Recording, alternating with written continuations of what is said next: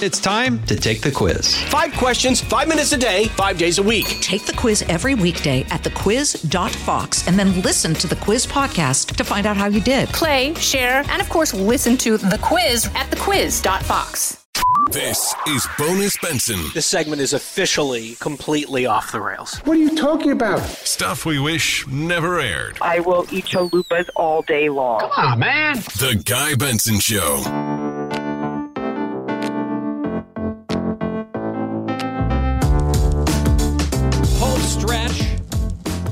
Guy Benson Show. Thanks for listening. So I was on the flight back to DC yesterday, and there were some fellow Northwestern fans on the flight in some of their gear. And we were all looking a little bit shell shocked after the game on Saturday night. We were talking about it on Friday's show that I was in Nebraska doing the show from our affiliate, KOIL, in Omaha, driving up to Lincoln Saturday night for the Northwestern Wildcats visiting the Nebraska Cornhuskers. I was not terribly sanguine about the Wildcats' chances for a few different reasons, but I was not anticipating a complete humiliating beatdown. Final score 56 to 7. Nebraska scored touchdowns on seven of their first eight possessions. I mean, they were just scoring at will. So, I mean, it was over in the first quarter. And there were a handful of purple fans in the crowd, and we were looking at each other on the flight yesterday like, yo, what happened? This was a top 10 team last year. We finished number 10 in the country with an elite defense. I understand that some guys went on to the NFL our defensive coordinator, who was fantastic, retired, but you don't go from an elite defense to that overnight, typically. So it was uh, it was rough. I had the experience though. Lincoln was a lot of fun. The fans were great. Overall, Nebraska fans, they have a reputation. I've heard other friends who've gone. They are very welcoming. They're extremely friendly and, and respectful. I had multiple people offer to buy me drinks, just like, hey, thanks for making the trip to Lincoln. We appreciate you showing up. What are you drinking? Really, really nice. Other people could not be more complimentary. Oh, what a great program. What a great school. We love your coach, all this stuff. Good luck tonight. Good luck the rest of the way, that sort of thing. Which is not the sort of hospitality that you always get as a visiting fan at sporting venues. I think it is very safe to say that. I've experienced it.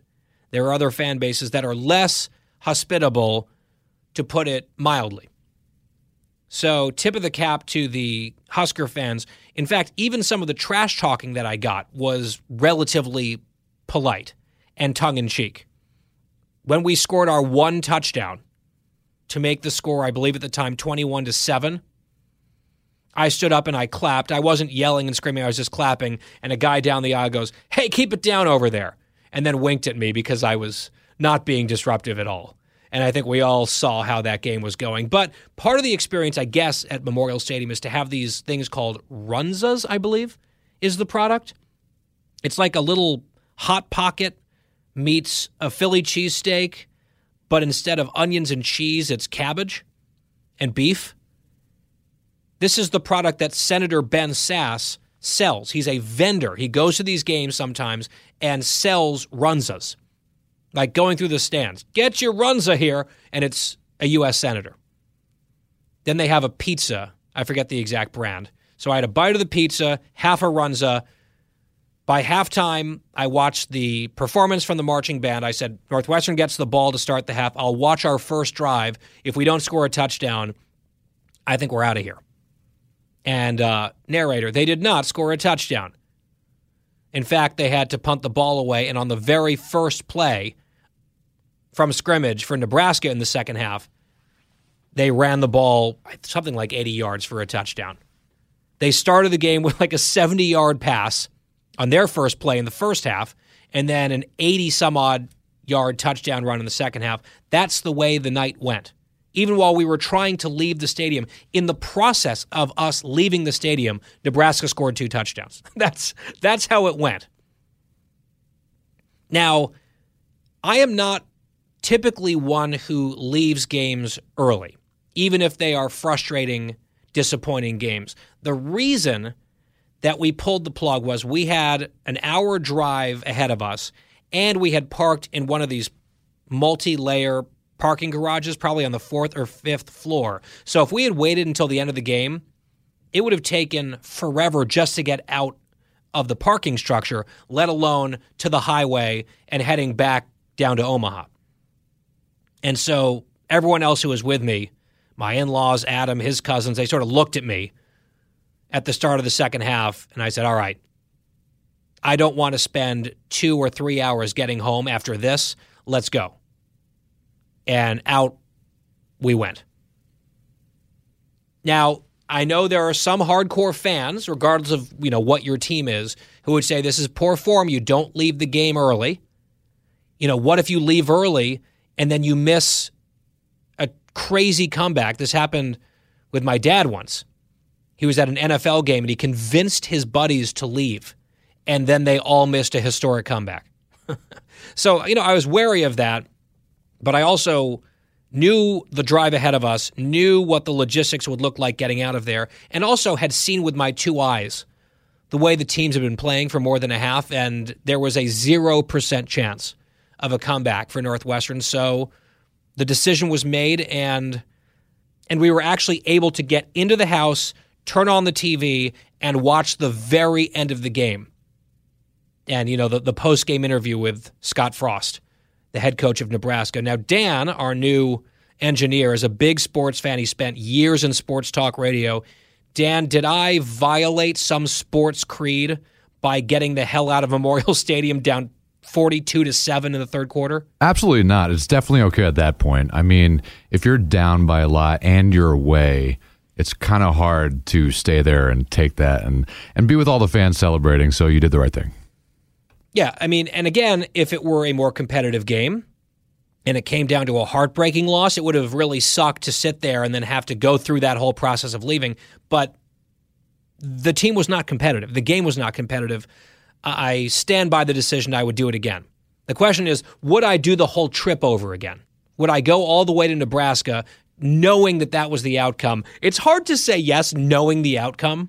Although, again, I was excited to experience Lincoln for the first time. And it was great to see Adam's family and his cousins were incredibly kind. KOIL were they were just great in hosting me for the show. We had a fabulous dinner out downtown Omaha on Friday night. So we had a great time with the exception of those what two and a half hours where I was in the stadium on Saturday night, which was at least ostensibly the purpose of the trip. Now there was some football watching earlier in the day that, of course, got the attention of producer Christine. She did not care about the outcome of any of these games, not the outcome about the Northwestern game, not my own mental well being, having sat through the traumatic experience of one of the worst defensive performances I've ever witnessed in my life. She was intrigued by a photograph that I had posted on Instagram of myself in a hot tub drinking a beer, watching football on a TV that had been wheeled over to the hot tub. This is how we watched some of the early games at Adam's cousin's place. It was a pretty sweet setup. Christine, you seemed almost a little bit envious of this experience. And I'm wondering could you perhaps develop more of an interest in sports if there were hot tubs and alcohol involved on a regular basis? What I was thinking is it's not really the sports that got me. It was the hot tub, the beer, and the TV outside. I could so sit through a marathon of my housewives, you know, or Golden Girls for hours if that was my setup. I'm going to have to talk to Bobby about this because maybe we can work something out. We have a pretty large deck. I know a hot tub could fit out there. Now, does that hot tub, is that all year round, even if it's cold? Yeah, they use it year round. It's huge. It is wow. one of those hot tubs, I guess, that people get where you can actually swim in it, where they have oh. jets, right? That that's sort of simulating a swimming pool, and you sort of swim in place. It's like a treadmill, but with water. That's the oh. purpose of it. But we used it for the purposes of just sitting around and drinking and watching football. And it was actually nice because there was a little bit of a crisp in the air. Early October, a little chilly outside, warm in the hot tub. Had, I believe, a Miller Lite or several Miller's Light, I believe, if I recall correctly, watching, I think it was Michigan, Wisconsin, that total blowout that Georgia put on Arkansas. We were just watching a couple of the games. My issue, Christine, is hot tubs. I always enjoy them in theory and for about three to five minutes. I enjoy. After three to five minutes, I start getting too hot and I also shrivel up like crazy. My fingers get pruny almost immediately. In fact, I was sitting in the hot tub like a weirdo with my fingers above the water, right? So the only thing above the water were my shoulders, my neck and head, and then me just sitting there with my fingers in the air because I didn't want them to turn into shriveled up grapes immediately. So I actually would have to leave the hot tub and kind of recover outside, get a little chilly again, let my skin get back to something approaching normal, and then I could go back into the hot tub. I just can't do it for very long, which is why the whole marathon thing you were just talking about, hours of watching TV, that would not fly for me. Uh, well, oh, I don't normally like to agree with you, but I kind of get that feeling. It's the bath theory, also. It sounds great in theory, but then you're just sitting in warm water for a while. And it's like, uh, this isn't as uh, refreshing yes.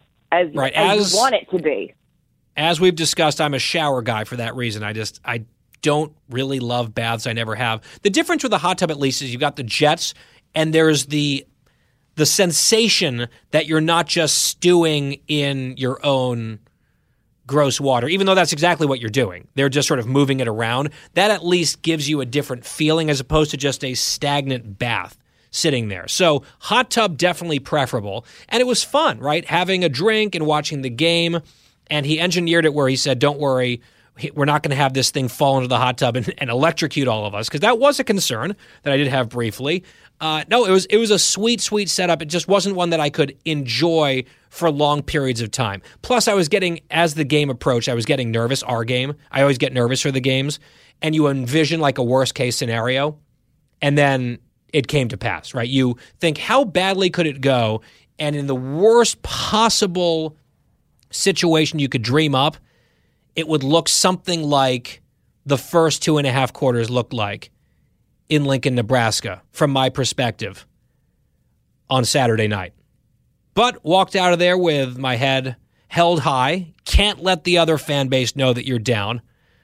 And part of being a fan is sticking with your team through thick and thin, but not enough thin to wait until the final buzzer at the very end of the game that was already totally out of reach. So if you're one of these purists who says you've got to stay to the bitter end every time, no matter what, you can send me an angry note. You can make your case. I just can't apologize for the series of decisions made on Saturday night. I suspect you might have done the same thing in my shoes. And with that, we are out of here for tonight. Back here for the Tuesday edition on The Guy Benson Show. Have a terrific night. We will talk to you then. Good night. home stretch here on the Guy Benson Show. We're almost there, but we couldn't let this moment pass without addressing a show that is all the rage on Netflix, and it is growing in terms of buzz and popularity seemingly by the day. I started to hear some rumbles, gosh, days ago, could it have been weeks at this point, about a show that was streaming on Netflix called Squid Game out of South Korea. And there's the option to watch it dubbed with English language voice actors talking over the mouths because the original show is all in Korean.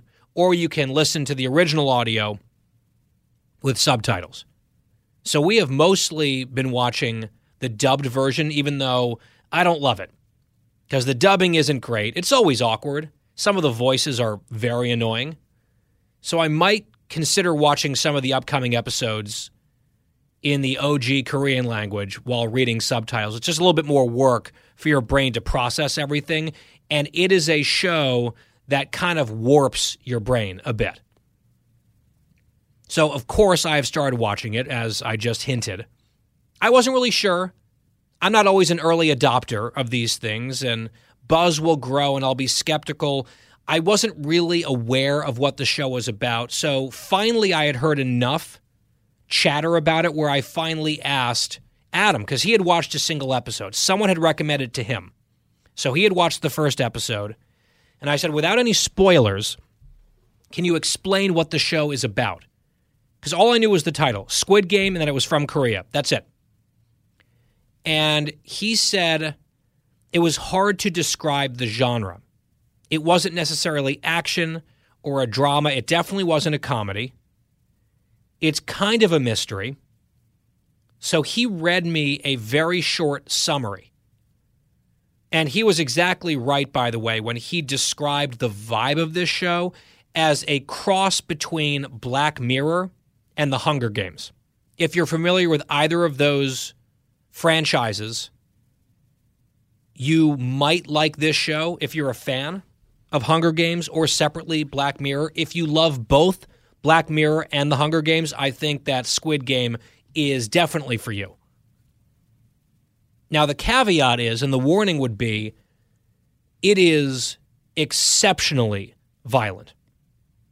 If you are squeamish about graphic and I would argue gratuitous violence, then you probably want to take a hard pass on this. Do not let your kids watch the show if they are young. It is disturbing enough for adults. Let me try to summarize quickly what it's about without giving anything too big away. There are people in society in Korea struggling with enormous gambling debts or debts that they have incurred for various reasons personal failings, business ventures going under. They owe a lot of money to a lot of people and they're getting desperate. And these people are somehow identified by sort of a mysterious, shady organization that offers them an opportunity to come participate and compete in a series of games at an undisclosed location and have an opportunity to win a huge amount of money.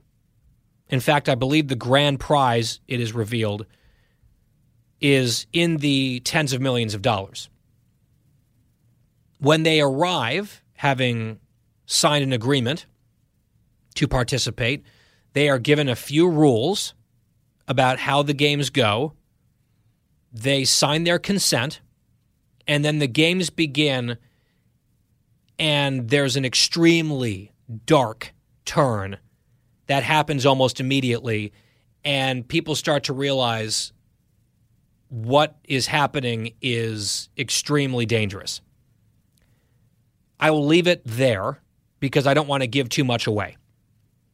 But there are, I think, some fascinating insights into human nature, the human psyche, desperation, greed, what people will do under intense pressure, alliances that form, and the interpersonal relationships undergirding those alliances under extreme duress. It's interesting. Now, apparently, because there was a Wall Street Journal story about it, that this show, which they're calling the South Korean survival drama, was shopped around for a decade. And studios were just rejecting it because they thought it was too over the top, too violent, too grotesque, too unrealistic. But it is now on track to become Netflix's most watched show. Here's part of the Wall Street Journal reporting. South Korea's dystopian drama Squid Game might become Netflix's biggest hit ever. But for a decade, local studios rejected the fictionalized show's pitch as too grotesque and too unrealistic. The premise revolves around financially broke adults playing traditional Korean children's games on a secluded island. The losers, well, I don't want to give this spoiler away, but a single winner emerges with a cash prize of about $40 million. Squid Game, which debuted September 17th, so it's only a few weeks old, is now a global phenomenon. TikTok videos of people replicating the games, the children's games, not uh, the games as they occur in the show, I would imagine, have gone viral. Online retailers rushing to sell Squid Game Halloween costumes, which actually would be a pretty good costume, especially some of the guards or maybe the boss. The boss has a pretty awesome costume, although very creepy. The show is hit number one in more than 90 countries, including the United States, a surprise even to Netflix executives. By every metric, the Korean survival drama is on pace now to surpass Netflix's current record holders, Bridgerton and Lupin, in the total volume of hours watched and the number of subscribers who have tuned into the show for at least two minutes. Quote, it's still trending up. We've never seen anything grow as fast and aggressive as Squid Game, says a Netflix executive. So, look, I'm not sure I'm recommending this. It will be too much for some people. I have to grimace and avert my eyes occasionally. But the twists and turns and plot, that's all compelling. They have cliffhangers at the end of some of the episodes where you almost cannot help but watch the next one. Like the other night, it was probably one o'clock in the morning, and we were done. And then the cliffhanger was so intense that we looked at each other, we're like, well, one more. It's eight or nine total episodes. We are more than halfway through. Again, I'm not going to give any spoilers, but I just want to put it on your radar.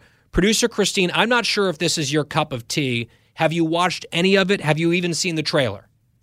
I saw the trailer and I was already scared by watching the trailer, so I will not be watching this. This is uh this isn't Housewives. Let's just say that. This is no Kardashians. It's it's definitely not, but are you not into that stuff? Have you not watched Hunger Games? Do you get too scared? Yeah, Hunger Games. I got. I, I saw the first Hunger Games and and I read the books, but uh, no, it scared me. It really did. It's it's just something I don't.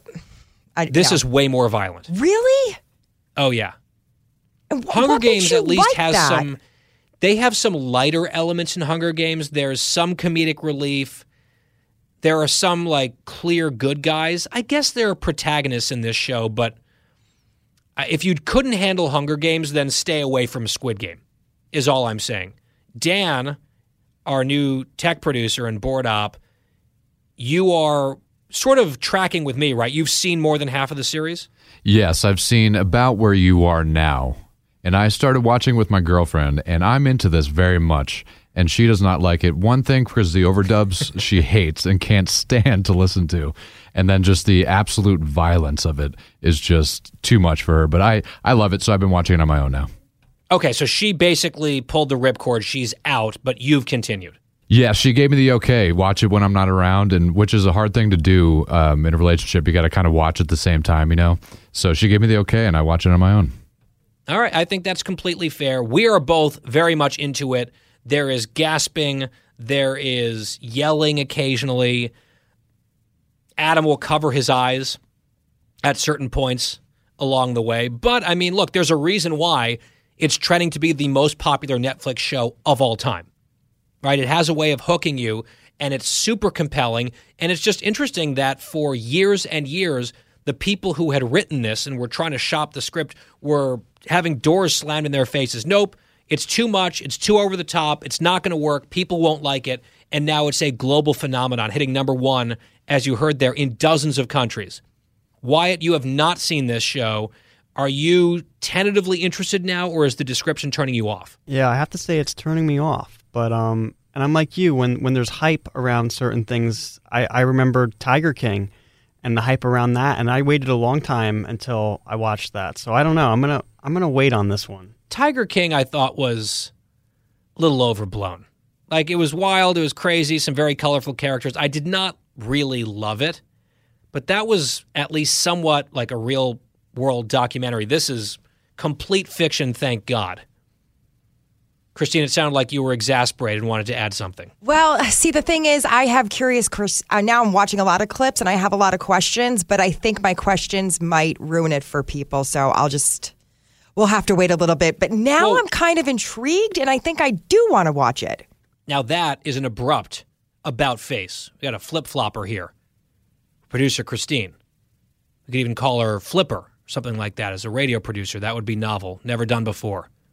Our very own cookie flip flopping in a matter of seconds on Squid Game. We'll try it out.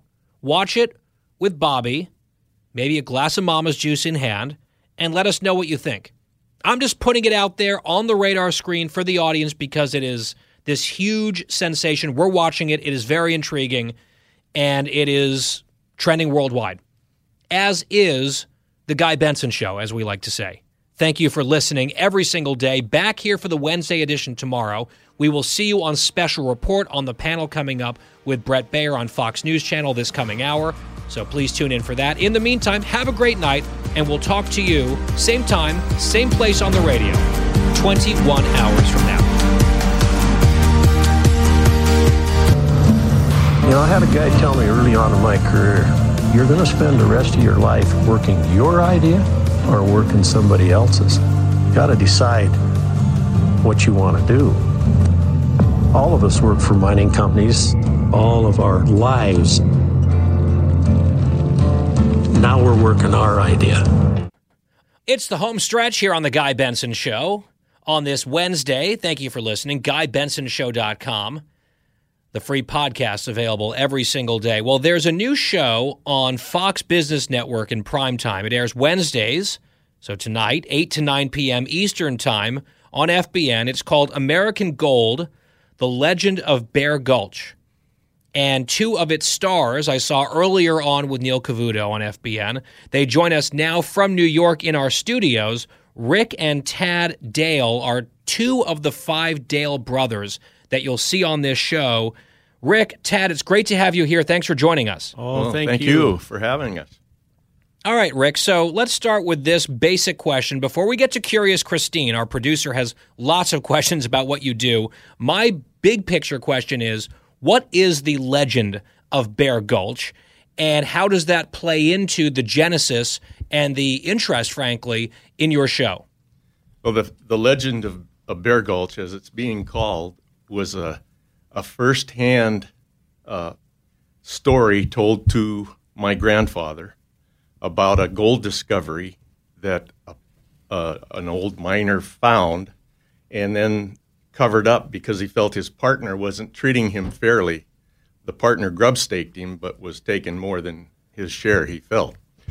And so he confided in my grandfather because he liked my grandfather, and uh, they were friends. And then that that account of that lost vein or buried vein was passed down through the generations.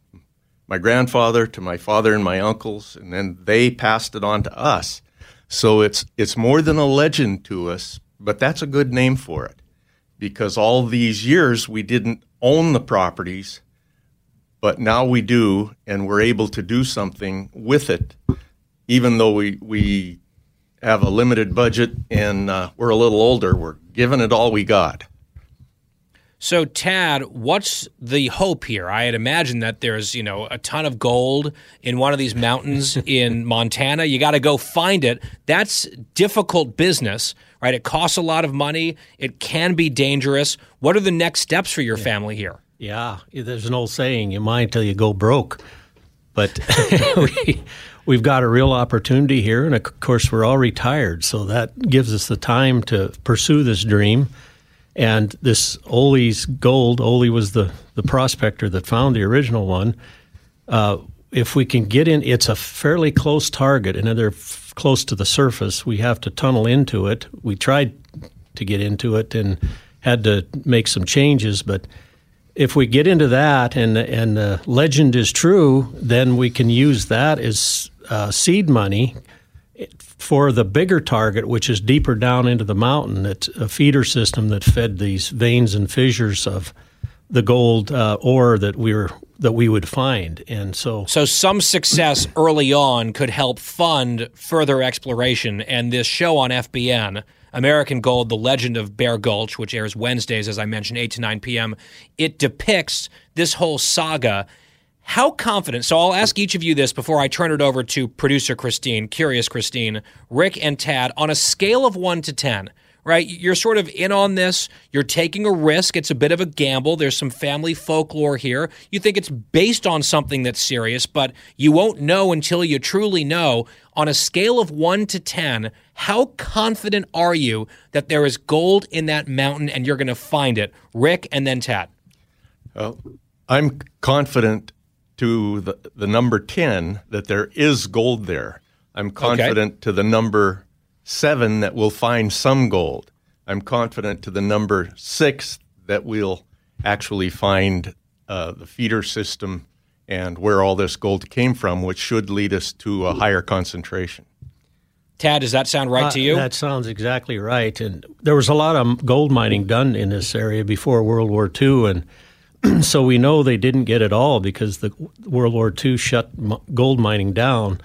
And so we're um, it's like ask the the thief why you robbed the bank. That's because that's where the money is. And Mhm. and us, why are you mining there? Well, because that's where the gold mine was. Oh, it's kind of exciting because there's this rumor or this secret that your grandfather heard about, and now it's kind of like a modern day gold rush, and it's all being documented on American Gold, The Legend of Bear Gulch, which is a new addition to the Fox Business Network primetime lineup, Wednesdays at 8 p.m. And producer Christine is a girl from New Jersey who has never been to Montana, has never done anything close to mining. So she is extremely intrigued by the entire enterprise here. She's got some questions. Please bear with her. Christine, take it away. Well, I have to say, I don't know much about gold other than what I see at the mall. So I do have some questions here. Now, first, I am from New Jersey and I'm an Italian. And in our family, sometimes we don't all see the eye to eye and we fight a lot. Now, there's a lot of brothers. How are you guys maintaining your relationship through all of this? That's a good question. Well, we're, we're all type A, but we know how to step back a little. And even though we've we've worked in the corporate environment most of our careers, uh, which actually strengthened the type A in us because we all ended up in responsible positions. It's it still is a joy to work with family members. Uh, we have a few sparks now and then, just like any family, but we generally get it all worked out. And we do run it as a democracy because we all have, there's more than one way to solve the problem. And so we kind of have a vote on it. Sometimes you win and sometimes you don't. Yeah, with five brothers, there's never a tie, right? It's going to be three to two at worst. So That's I guess you could vote on certain things. All right, Christine, what's next? So, um, I, a camera crew just showed up. How did how did that happen? How did you be, have a huge show come from this? Uh, well, it really came through my son um, was doing a snow, snow extreme snowmobile show, and this company did a sizzle reel and tried to sell that show, and it, it just it was a great show, but it didn't.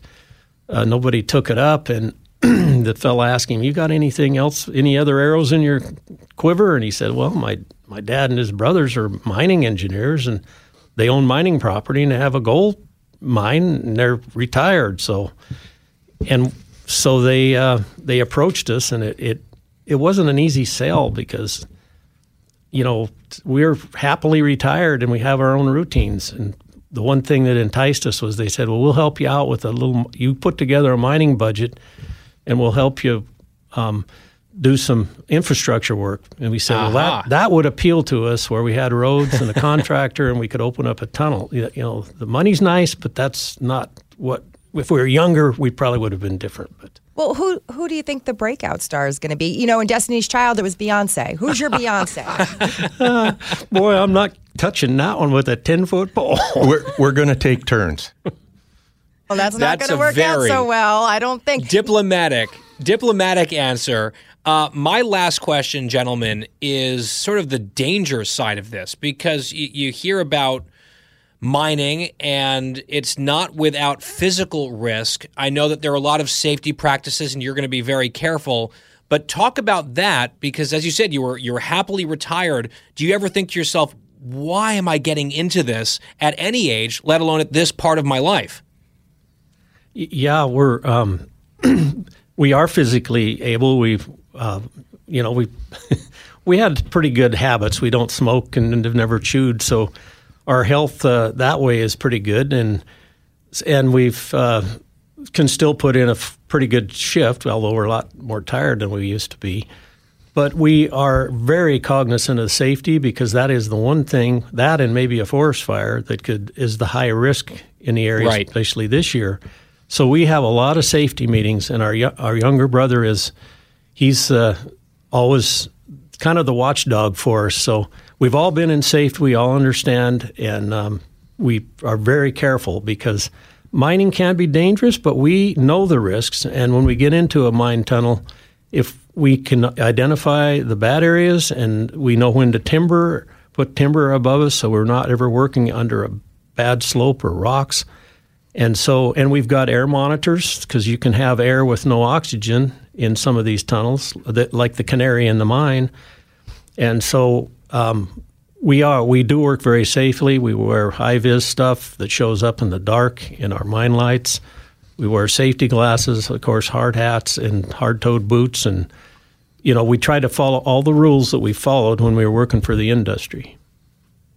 I mean, that of course makes sense, best practices. And I just find the whole concept here really interesting. The Dale brothers made a childhood pact that one day they would return home to Montana, buy this land, and go in search of this gold that their grandfather was tipped off existed in this area.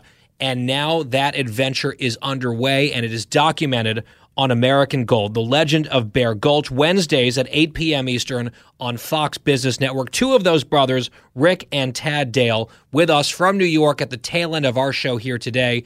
Gentlemen, really fun. Looking forward to watching the show. Good luck with everything and stay safe. Thank we, you. We will. Thank you. And we invite you to Montana. It is a beautiful state. I've been actually to Montana once. I would love to come back. Maybe not into the mines. We'll send producer Christine into the oh. mines. Oh. I, I will volunteer her for that here on the air, and I will watch from a safe distance away. That's my personal preference. Guys, thank you very much. And again, American Gold airs tonight, 8 p.m. Fox Business Network. I'll be on Shannon Bream's show in the midnight hour on Fox News Channel. So hopefully you can tune into both of those shows this evening. Back here on the radio at 3 p.m. Eastern tomorrow for The Guy Benson Show. We will talk to you then. Good night.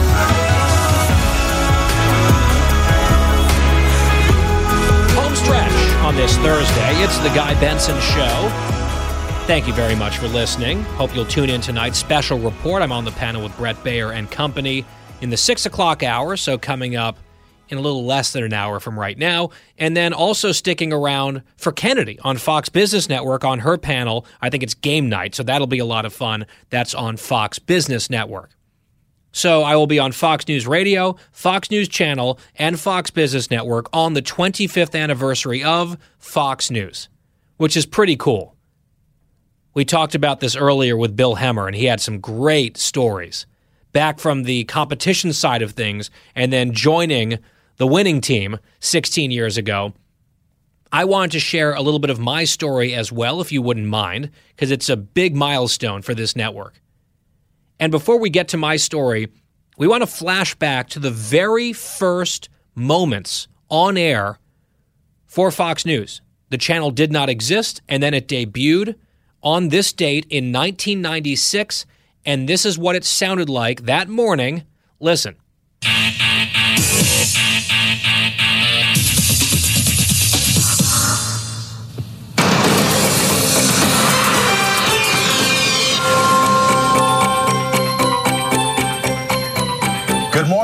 Welcome to Fox News Channel. This is Fox News Now, all the news you need in 15 minutes. That was obviously before Fox and Friends existed. I like that music at the very beginning. It's very 90s. Like hard hitting energy. And then the jingle. I don't know what happened to the jingle. For long term viewers, you know exactly what I'm talking about. Right? NBC has the chimes. Bum, bum, bum. ABC has ba, ba, ba, ba. And Fox News had bum, ba, bum, bum, ba, bum. And they use that in all sorts of different little sounders and stingers. And then it sort of went away at some point on Fox News Channel. I kind of miss it, actually. It was fun to hear that again. If you're one of the original OG fans, if you're one of the real ones, you know exactly the tune and you just heard it. Maybe you hadn't heard it in years, but you're like, oh, yeah. I feel like we should bring it back. Maybe I'll start a lobbying campaign to bring it back. In any case, that was 1996. My involvement with Fox News began in 2002, so pretty early on. I was in high school in northern New Jersey, just outside of New York City, and one day I overheard in the hallway in my high school, a girl in my grade talking about how her dad worked at Fox News. I filed this away. I decided to reach out to him, just unsolicited, and pitch myself as a hardworking, ambitious intern. And I just wanted a shot. Could he help me at all get an interview for an internship? And it turned out that he was a pretty senior executive. I did not know that.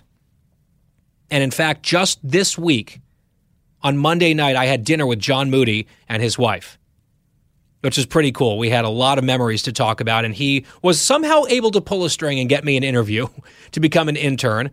And I was accepted as an intern, and I worked then for a part of three different summers as an intern at Fox News 2002, 2003, 2004. 02 and 03 was Hannity and Colmes. That's another blast from the past. We all know Hannity, of course. Many of us remember Alan Colmes. He was the guy that I actually helped the most in my internship duties, printing out research packets and that sort of thing for Alan. But it was that right versus left debate show, 9 p.m. Eastern Time, Hannity and Colmes. After O'Reilly and before Greta, if I'm remembering the schedule correctly at that time. In 2004, I was an intern for Fox's coverage of the Republican National Convention in New York City, which is one of the coolest experiences I've ever had. I worked double shifts, I volunteered to do that. And my deal was I will just work basically around the clock without sleeping for the most part if I'm allowed to take about two hours off to watch the speeches from the main stage during prime time. And they said, sure. So I remember very well President Bush coming out to accept the nomination in 04, and I was sitting right next to Greta Van Susteren, right behind Sean Hannity. Watching the president, it was a surreal moment for me as, you know, a kid. I was 19. I was in college. My goal as an intern was one day to make it on the air at Fox. And I actually tweeted earlier today and posted on my Instagram story at Guy P. Benson, by the way, if you want to follow me at Guy P. Benson on both Twitter and Instagram, a vintage photo of young me in 2002. All right, so I'm a 17 year old high school student. I've got the uh, the dark red shirt with the maroon tie over it, very fashionable. I'm looking extremely serious. I've got the hair combed down to the front and then flipped up with some gel. That was a big, hot look in 02 and I'm sitting in between Sean and Alan, Hannity and Colmes. And I remember thinking maybe one day I can make it on the air and become a part of this team. Flash forward, I've begun my career. It started in Chicago. I started doing some on air appearances, not just at Fox Business and Fox News, but MSNBC, PBS, a few other places, even CNN. And at some point, in 2013, something shook loose, and I got the call from my agent that Fox News Channel had offered me a contract as a contributor. And it was honestly one of the most exciting days of my career or even my life. It is something that I had been aspiring to for a long time, and to actually get that phone call like it was happening, they were offering me money to be on the air at Fox News Channel. It was, I remember I was in New York City actually and once I hung up, I played it very cool with my agent on the phone. Then I hung up and like I pumped my fists in the air and I actually sort of like ran down the street. I was so excited. So that was 2013. I cannot believe it's been eight years that I've been a member of the on air team here as a contributor. It was just a few years ago, 2018, that they offered me a position here on the radio side, co hosting a show, Benson and Harf, and now the Guy Benson show for the last couple of years. And I just have to say, I, I, sometimes have to pinch myself. Right? Just the sentence that I said earlier this segment. I'm hosting a show on Fox News Radio. I'll be on with Bret Baier on the panel, special report. I mean, that was like the holy grail for me. Big leagues. Back then it was Brit Hume.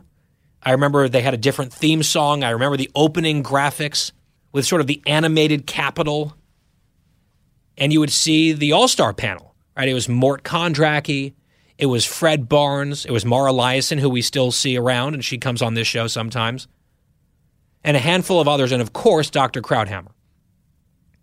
It's like, could I somehow get on that panel one day? And the first time that they asked me to do it, I was, of course, extremely excited and nervous. I still get a little nervous to do special report. Honestly, I still do. And it's not because Bret is scary. It's just in my mind still this huge deal. So it's been a great privilege. I think I've been on almost every show at this network now over the course of these eight years. Gotten to know a lot of people, most of whom are still here. Some come and go. And sometimes, you know, it's the way the business works. And as Bill Hemmer alluded to earlier, it's not like this place has been just to easy sailing every step of the way. There have been some real issues, right? And bumps in the road and painful chapters. I still wouldn't trade it for anything because the platform is incredibly forceful. The platform and the reach is influential. I think it is a real privilege and also a duty to use the platform responsibly, and I try, I strive to do that every day. And a lot of this is just a little bit of self interested navel gazing and, oh, you know, let's talk about my career. It's very easy for people to talk about themselves. But as I said to Bill Hemmer earlier in the hour, I think if it's allowed, today would be the day. Because if you think about it, Fox News started in 1996 on this date. It was only six years later that I became an intern at Fox News in 2002. So, out of the 25 years of Fox News existence, I've at least had some connection to it for 19 out of those 25 years. Now, there was a gap, right? There was a gap between 04, my internship, and then my first ever appearance on the air, which I believe was 2008, 2009 on Fox Business Network. I was living in Chicago. I was doing a radio show in Chicago. I was producing a show in Chicago. I was doing some writing for National Review and for Breitbart at the time. Andrew Breitbart was still alive. And there was a scandal involving the governor in Illinois, Rod Blagojevich. We remember him. And I got an email out of the blue from a Fox Business Network producer and said, Hey, you've got a show in Chicago. Would you be willing to come on and talk about Blagojevich? I said, Absolutely. Where do I need to be? When? And that was, I want to say, 09. And from that point forward, it was sort of off to the races. And 2010, I moved to DC, and I've been here ever since. And that really helped smooth the transition into being a more regular guest. And then a few years after that, a contributor. I am so grateful to a lot of people in my little corner of this big behemoth in the news industry. Right? To the extent that this place has been successful, I would say that I have contributed just a little tiny amount to that success. A lot of other people are much more responsible for it, but I still own some of that responsibility, and I am really proud of it. And as I said, grateful. I'm grateful to the executives and the bosses here who saw fit to hire me, even as an intern back in the day and then on air, which really made my career in those early days, who entrust me to this radio show every day the bookers, producers, and anchors who have me on their show on the TV side, our staff here at the radio show, our bosses here at Fox News Radio. Everyone who makes this place tick deserves a lot of credit because you don't get to be number one and then stay number one for two decades by accident. It takes a lot of hard work from a lot of people using a lot of their different talents in different ways. And to any extent that I can contribute to that overall success, it's an honor every day. And my gratitude, first and foremost, is extended to all of you. And I know I speak on behalf of everyone here at Fox News when I thank each and every one of you from the bottom of my heart for listening, for watching, for logging on, for streaming. Without you, without your viewership and listenership, without your loyalty, this would not happen. We wouldn't have a network, let alone a dominant number one network. That is you. We're forward facing, but we serve you. And after 25 years, we cannot thank you enough. Let's make it 25 more. I'm Guy Benson. This is The Guy Benson Show. Happy birthday, Fox News. Have a great night, everyone. We'll see you here for the Friday edition of The Guy Benson Show tomorrow. Good night from DC.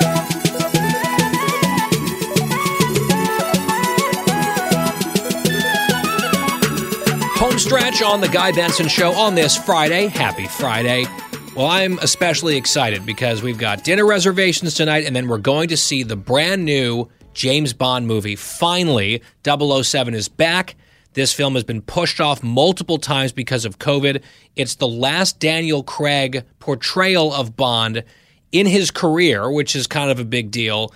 And I'm just excited to hear this theme song a little bit once again.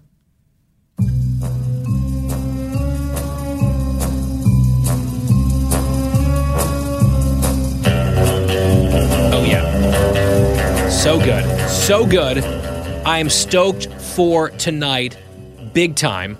And it's been a long wait, as I mentioned. And I have some mixed feelings about it. It has annoyed me that Daniel Craig has kind of rejected the role or kind of hinted or said outright in interviews that he's tired of it. And he just doesn't seem to be as excited and grateful to have a role that most actors would kill for. He's just sort of over it. I don't know. That's his prerogative as an artist or whatever. But I wish he seemed to love his portrayal as James Bond as much as I do. Right? I think that's what bothers me. I like him. He's my favorite Bond. He is my favorite Bond. And we can argue about that. I know the Connery people are going to come after me. And Pierce Brosnan, there's a case to be made for him. There's a few others along the way. Roger Moore. To me, I am about this new era of Bond for a number of reasons. And I just wish that the guy in the role seemed to appreciate it to the level that I do. That's probably how I would encapsulate the frustration that I have. But it doesn't change the fact that my favorite Bond movie ever is Casino Royale which was Daniel Craig's first. I also really liked Skyfall. And then some of the other ones that he's made have been decent to not so great. Quantum of Solace was kind of a swing and a miss, but still better, I would say, than a lot of the older Bond stuff. And if you're an old school Bond fan, I'm sure you're shouting at your radio. It's just my personal taste. I don't love the camp as much right? The camp versions, if you will. Campy is what I'm talking about, not summer camp, of some of the older Bond and those portrayals. And I know people like that he's portrayed in previous movies as silky smooth and very debonair with no real edge to him, whereas Daniel Craig's Bond is extremely intense. And I think the movies are maybe just a tiny bit more realistic I'll put that in quotes, in this current era. And I like that. I prefer that to the older stuff. That's my personal belief and preference. And you are more than welcome to disagree. So it's the end of an era with this movie. I don't know who the next Bond is going to be. We did briefly discuss that here on the show. Some people were saying, well, it ought to be a woman. No, it ought not be a woman. James Bond is a dude if you did a spin-off series about one of the other 00 agents who's a woman, I would 100% be there to watch it. But James Bond needs to be James Bond, and we'll see who they end up casting. But I've enjoyed Daniel Craig. Started with a bang. I saw Casino Royale twice in the theaters. I never do that. A repeat view where you plunk down money twice to go to the theater. I did it twice. I loved it that much. I happened to see last night because Dan sent it to our group text and it was late, but I opened it anyway. This link. It's a piece in Esquire ranking from 1 to 24 all of the Bond movies, the opening credit theme songs. Right? There's usually a very prominent musical artist who performs a song with every movie. And so this guy at Esquire in fact, it was a team of editors at Esquire. It wasn't just one person having a bad opinion, it was a team of people having bad opinions about these rankings. And I don't disagree with all of the rankings, right? Live and Let Die, Paul McCartney, fine. They put that number one. That's a good song. We all know that song. We all recognize that song. In fact, at the Five for Fighting concert I was at a few weeks ago, John Ondrasik played that song. He covered it. Goldfinger is also listed as number three. Shirley Bassey, that's a very famous one. Back from the olden days of Bond. It's a fun movie. I enjoyed it. Goldfinger, like we know it, right? I have no problem with those two being in the top five. What I do have a problem with is the new No Time to Die song by Billie Eilish. Right, this is the new movie, the new song that I guess I'll watch tonight in the credits. They have it in the top five. They have it number four ever. Nope. Nope, nope, nope. And it's not just because Billie Eilish is a big lib and is always out there screaming about. And this is not about Billie Eilish being a big lib and constantly being out there screaming about abortion. I don't care about that. I try to separate artists from their politics or else I would go crazy. This song just doesn't do it for me. I think it's boring. I think it's just middling. It's not awful. It is not the fourth best ever. And then where you start to get me really ticked off, since I'm on this tangent, is you scroll all the way down to number 16 to get to Skyfall by Adele which is really good. The movie was good. The theme song was awesome. I'm an Adele fan. She's got the new album out, right? So uh, that's cause for excitement. I'm not a huge Adele person, but I loved the song Skyfall with that piano coming in. This is the end. She. By the way, we aren't playing these songs for you because we don't have the rights to put them on the podcast and the home stretch on the podcast and Bonus Benson might sound really lame if we're talking about music that we then play but have to cut out for the podcast. So instead, you can be treated to me doing my best to try to sing some of these songs quite badly.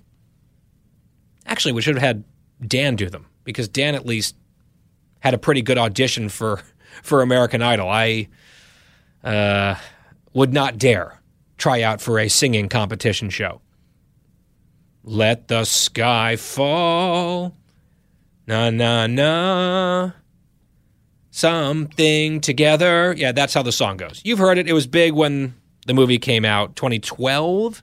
I want to say I can't believe it's been 9 years. Good song, but they've got it listed 16th out of 24, which is just garbage. And then worst, and I'll shut up about the Bond songs in just a second. Their worst single decision is they have ranked dead last You Know My Name by Chris Cornell, which was the intro to Casino Royale with the really cool sort of animated cutout of James Bond running through a poker game and shooting and and you've got all the different poker related themes in this animation. I love that opening sequence. I thought the song was great. It was not smooth and cool like you'd hear someone crooning in a nightclub. It's intense. It's violent. It's visceral. It's exactly the type of intro that you want for this new era at the time of James Bond with Daniel Craig. It fit Daniel Craig. It fit the new version of Bond. Ba-dum, ba-dum, ba is so good. And they just demean it as not only okay, but in fact the worst. Forgettable? Mm-mm. I am uh, I'm a strong, strong dissenter on that assessment. I would say "You Know My Name" by Chris Cornell is one of my favorite Bond theme songs. That entire soundtrack of Casino Royale was great right? The little uh, Vesper motif, right? The Bond girl in that movie, she had this little series of piano notes that clearly referred to her and sort of haunting later in the movie. Anyway, I will move on from this. But I just wanted to, ahead of tonight's viewing of the new movie, say that I have heard the Billie Eilish song and I'm not super into it. And I forcefully reject the Esquire editors and their assessments on this whole list. And I know talking earlier, Dan is in agreement with me overall on this stuff. Dan, are you going to go see the movie this weekend? I'm actually going tonight to see it as well. I'm very excited about it. Um, I agree with you on Daniel Craig. Love him. I also have an opposition view. I do like the Pierce Brosnan ones. I don't. Oh, I don't dislike that. No, I think I think he was a really good Bond. A Goldeneye was a great Bond movie, probably his best.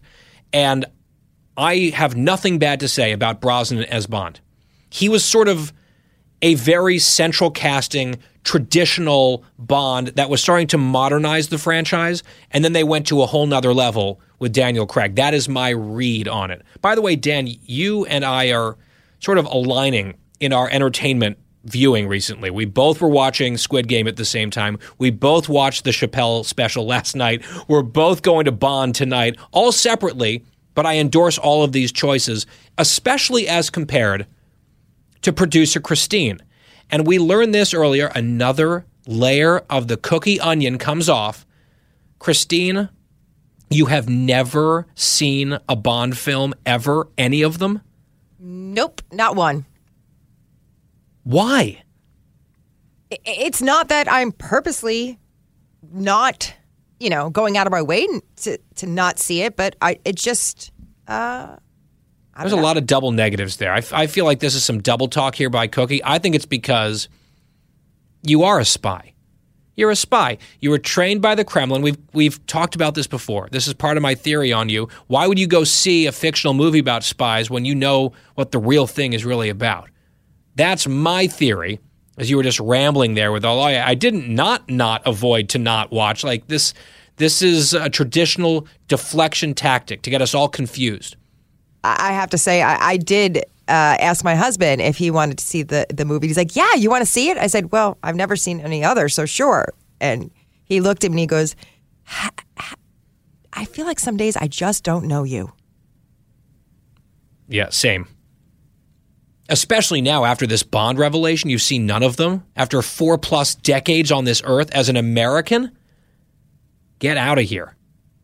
All right, here is your homework assignment, should you choose to accept it, which is a Mission Impossible reference. I don't know if you've seen any of those movies, probably not. But this weekend, maybe ship your lovely daughter, Megan, off to Judgy Joyce's house, and you just need to do a binge session. Why don't you start with Goldfinger, GoldenEye, Casino Royale? If you don't like those movies, it's kind of a lost cause. Then you can move on to Squid Game, but just be forewarned, that's uh, pretty intense stuff. All right. And then we can all come back on Monday, talk about the new movie, at least Dan and I can, and we can see if you have finally rectified this situation and watched at least one Bond movie. That's the game plan heading into the weekend.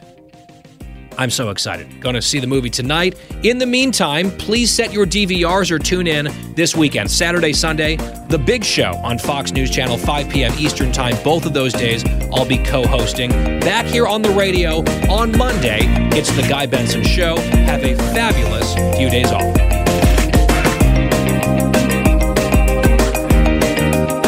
That was this week's edition of Bonus Benson. For more Guy Benson Show, Go to GuyBensonShow.com or wherever you get your podcasts.